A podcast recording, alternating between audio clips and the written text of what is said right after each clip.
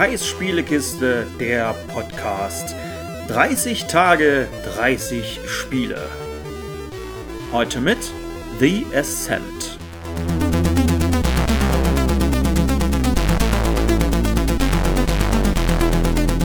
Ich habe lange mit mir gehadert, ob ich euch jetzt und heute nochmal etwas über The Ascent erzähle, denn ich hatte ja eigentlich eine allumfassende Review-Folge dazu gemacht. Aber es gibt halt doch noch ein paar Sachen, die ich ähm, ja gerne zu, zu Podcast äh, bringen möchte. Und die eine Sache ist die, dass die Review damals auf der Series X entstand. Das habe ich dann alles im Zuge des Game Pass gespielt. Und auch beim Spielen dachte ich auch immer so, das wäre schon cool, wenn man das mit Kumpels spielen könnte. Und jetzt ist es so, die haben halt alle eine Playstation. Und ich habe mir halt dieses Spiel jetzt auch mal wirklich gekauft, eben für die Playstation. Wenn ihr das Spiel digital, so wie ich, für die Playstation kauft, dann kauft ihr die PlayStation 4 und 5 Version. Also es gibt das nicht irgendwie einzeln, sondern es gibt das quasi als Bundle. Man kauft also beide Sachen zusammen.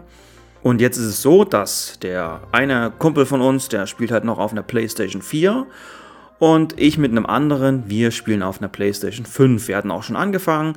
Der eine hat jetzt nachgezogen, hat es sich auch noch gekauft auf der PlayStation 4 und wir wollten ein Spiel anfangen.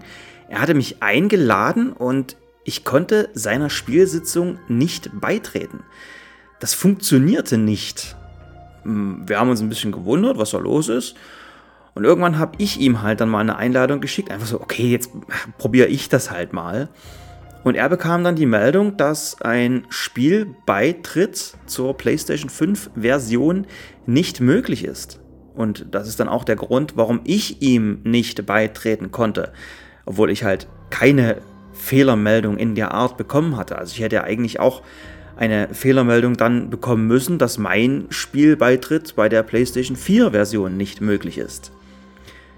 Wenn ihr also wie wir vor demselben Problem stehen, dann müssen die Leute, die das auf der PlayStation 5 spielen, die müssen sich dann halt für den Online-Modus oder für diesen Koop-Modus müssen die sich dann halt die PlayStation 4 Version extra nochmal runterladen.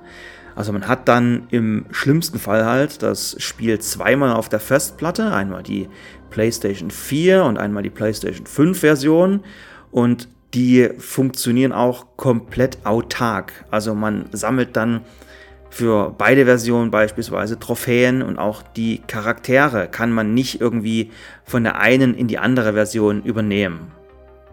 Wir waren natürlich auch ein bisschen überrascht, dass der Koop-Modus nicht funktionierte und haben dann gelesen, dass er zwei Wochen nach Release des Spiels, also nach PlayStation Release des Spiels, wieder rausgepatcht wurde per Hotfix, weil er halt nicht so richtig funktioniert hatte.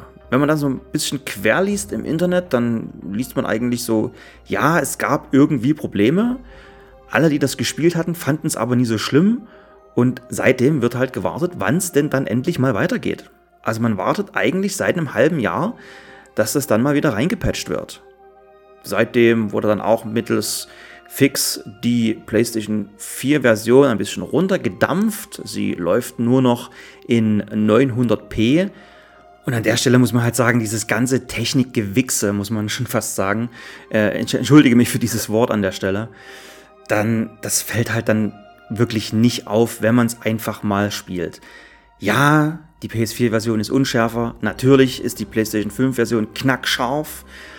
Aber im Spiel macht das einen Unterschied? Macht dann die PlayStation 4-Version deswegen weniger Spaß? Nein, macht sie nicht. Ja, sie hat deutlich längere Ladezeiten. Das ist so ein bisschen das Einzige, was so das Ganze ein bisschen irgendwie nach unten zieht oder wo man halt merkt, yo, das ist dann doch schon geiler, das auf einer neuen Konsole mit einer SSD zu spielen. Aber ansonsten wegen der Grafik, Leute, braucht er da irgendwie jetzt nicht neidisch auf die PlayStation 5 oder Xbox Series X Versionen schielen. Ihr könnt das auch wirklich auf einer PlayStation 4 genießen und wir machen es ja jetzt aktuell auch. Natürlich mehr oder weniger, weil wir es müssen, Aber trotzdem, dieses Spiel reißt mit seinem Look und seiner Welt so viel raus.